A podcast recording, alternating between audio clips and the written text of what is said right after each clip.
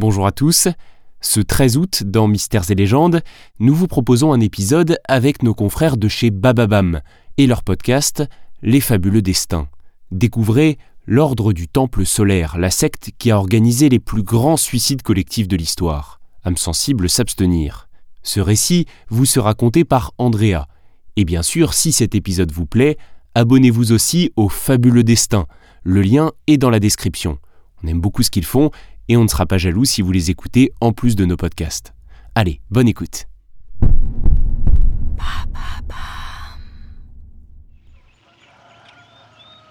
5 octobre 1994. Le jour se lève sur la campagne fribourgeoise en Suisse. Tandis que le village de Chéry et la forêt environnante baignent dans une douce lumière orangée, quelque chose d'inquiétant semble flotter dans l'air. Une odeur colportée par le vent. Une odeur de brûlé et de cendres. Les pompiers locaux ont déjà été appelés pour calmer l'incendie déclaré au milieu de la nuit à la petite ferme isolée de la Rochette. Un triste accident sans victime, heureusement.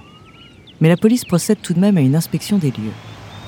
En arrivant sur place, les forces de l'ordre se dispersent pour fouiller les restes calcinés de la maison. Tout semble normal, si ce n'est les dégâts causés par le feu. Un dysfonctionnement électrique, c'est la cause la plus probable. La ferme était vide ce soir-là, et on imagine mal un criminel errer dans cette petite bourgade paisible. Cependant, le garage attire l'attention d'un des policiers. Il y a à l'intérieur une porte condamnée. Il appelle aussitôt ses collègues qui parviennent après quelques minutes d'effort à en forcer l'entrée. Derrière, un escalier menant à un mystérieux sous-sol. Munis de lampes torches et la main posée sur la crosse de leur arme, ils descendent à pas feutrés. Rationnellement, le danger semble improbable. Mais l'instinct leur dit tout le contraire. Tout est parfaitement silencieux, plongé dans l'obscurité, et pourtant ils sentent comme une présence en bas des marches. L'agent en tête de file finit par trouver un interrupteur et avec une précaution infinie, allume la lumière. À cette heure matinale du 5 octobre 1994, rien n'aurait pu préparer ces policiers suisses au spectacle macabre qui se dévoile alors sous leurs yeux. Ce ne sera d'ailleurs ni la première ni la dernière scène d'horreur orchestrée par l'une des pires sectes du XXe siècle.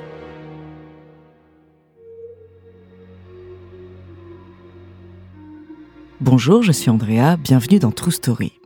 Aujourd'hui, je vais vous parler d'une secte qui a fait plusieurs dizaines de morts dans les années 90. Inspirés par le spiritisme et la chevalerie chrétienne, ces deux gourous ont réuni assez de membres pour s'enrichir considérablement. Mais quand les soupçons ont commencé à peser sur eux, ils ont décidé qu'il était temps de libérer les fidèles du poids de la vie sur Terre. Son nom, l'Ordre du Temple solaire. Entre suicide collectif et massacre de masse, découvrez sa true story.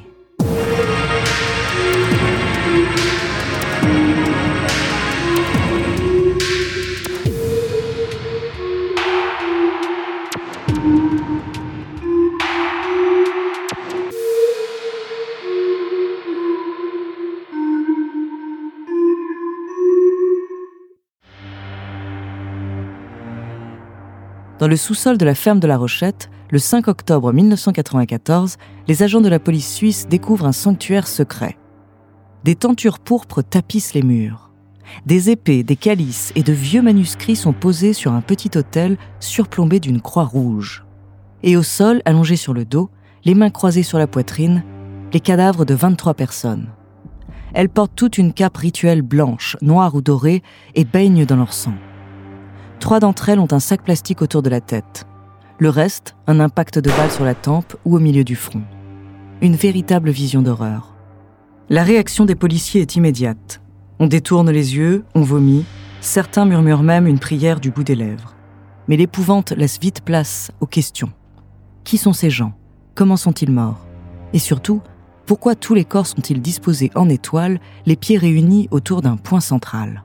Après quelques recherches, la police découvre que la ferme appartient à une secte bien connue dans la région, l'Ordre du Temple solaire. Les victimes en sont des membres actifs. Mais les forces de l'ordre n'ont pas le temps de s'attarder sur place. On vient de leur signaler qu'un incident similaire a eu lieu la même nuit, à moins de deux heures de route, à Salvan, dans le canton suisse du Valais. Cette fois-ci, 25 cadavres retrouvés dans deux chalets incendiés. Parmi eux, Joseph Dimambro et Luc Jouret, les leaders présumés de la secte. En quelques heures, la nouvelle se répand dans tous les médias francophones. Une secte, des décors religieux, une mise en scène mystique. tout semble pointer vers une même conclusion, écrite en gros à la une des journaux 48 membres de la secte de l'Ordre du Temple solaire se sont collectivement suicidés. Le fait divers fascine autant qu'il terrifie. Mais le temps de la presse et celui de la police sont deux choses différentes. Car en réalité, l'enquête ne fait que commencer. Quelques années plus tôt, deux hommes se rencontrent, Joseph Dimambro et Luc Jouret. Dimambro est un ancien bijoutier français d'une soixantaine d'années, ayant fait six mois de prison pour escroquerie. Jouret a 20 ans de moins. C'est un homéopathe belge, adepte des thérapies alternatives à la médecine traditionnelle. Tous deux ont un intérêt commun pour l'ésotérisme, le spiritisme et l'occultisme. Ils sont convaincus que certaines pratiques, reconnues ni par la science ni par la religion, permettraient d'élever l'individu à un stade supérieur d'existence. Ils décident donc de s'associer et de créer une sorte d'organisation qu'ils baptisent en 1984 l'Ordre du Temple solaire. Inspiré par les Templiers, ces chevaliers chrétiens du Moyen Âge, L'organisation a pour but de rassembler une élite spirituelle de fidèles à travers le monde et de construire une communauté dévouée. Luc Jouret, très éloquent et charismatique, se charge du recrutement. Joseph Dimambro, plus doué pour les affaires, organise financièrement la structure.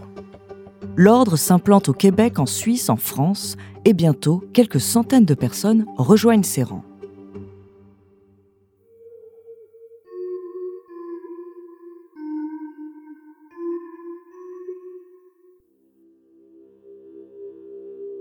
Il faut dire que le mode de vie prôné par les deux hommes a de quoi inspirer.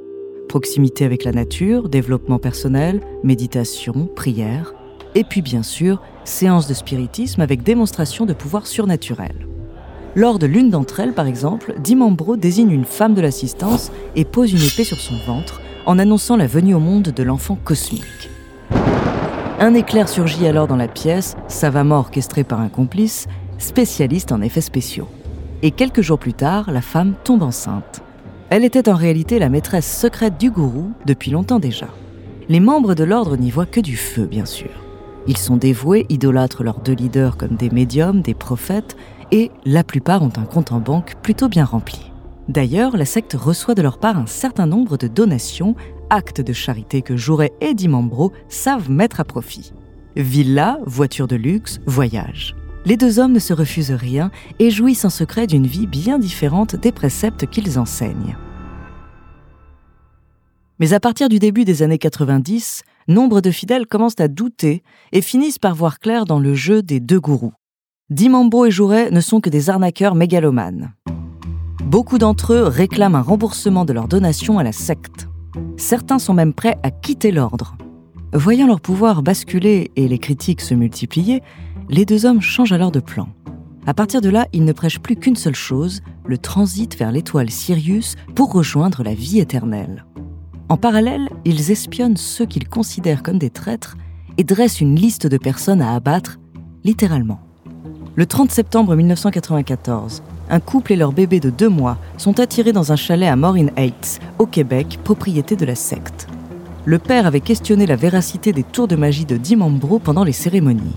Ils sont alors tous les trois exécutés par deux autres membres de l'ordre qui incendient la maison et se donnent aussi la mort sur place.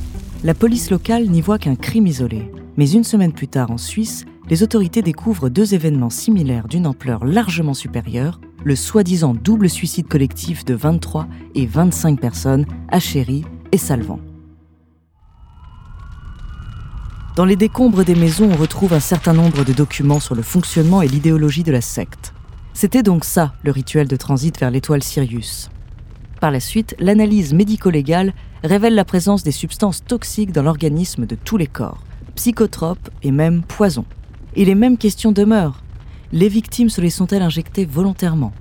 Étaient-elles toutes consentantes lorsqu'elles ont ensuite reçu une balle dans la tête? Faisaient-elles partie des membres les plus dévoués de la secte ou au contraire de la liste des traîtres à éliminer? Malheureusement, personne n'est en mesure d'y répondre. En décembre 1995, Joseph Dimambro et Luc Jouret sont morts depuis plus d'un an. Mais dans la nuit du 15, 16 personnes, dont trois enfants de moins de 6 ans, sont retrouvées immolées dans une clairière isolée du plateau du Vercors en France. Elles ont reçu une balle dans la tête et leurs corps sont disposés en forme d'étoile. Selon la police, il s'agirait d'anciens membres de l'ordre du Temple solaire, déçus de ne pas avoir pu participer un an plus tôt au transit vers Sirius. Et en mars 1997, le même type d'événement emporte cinq personnes dans le village de Saint-Casimir, au Québec. En tout, l'Ordre du Temple solaire a fait 74 victimes au Québec, en Suisse et en France. Même si la thèse officielle reste celle des suicides collectifs, l'enquête n'a jamais pu déterminer avec certitude s'il ne s'agissait pas en réalité de massacres de masse. Ces événements tragiques ont au moins eu le mérite d'attirer l'attention du grand public et des autorités sur les dérives de ce genre d'organisation et de susciter une grande méfiance à l'égard des sectes dans le monde francophone.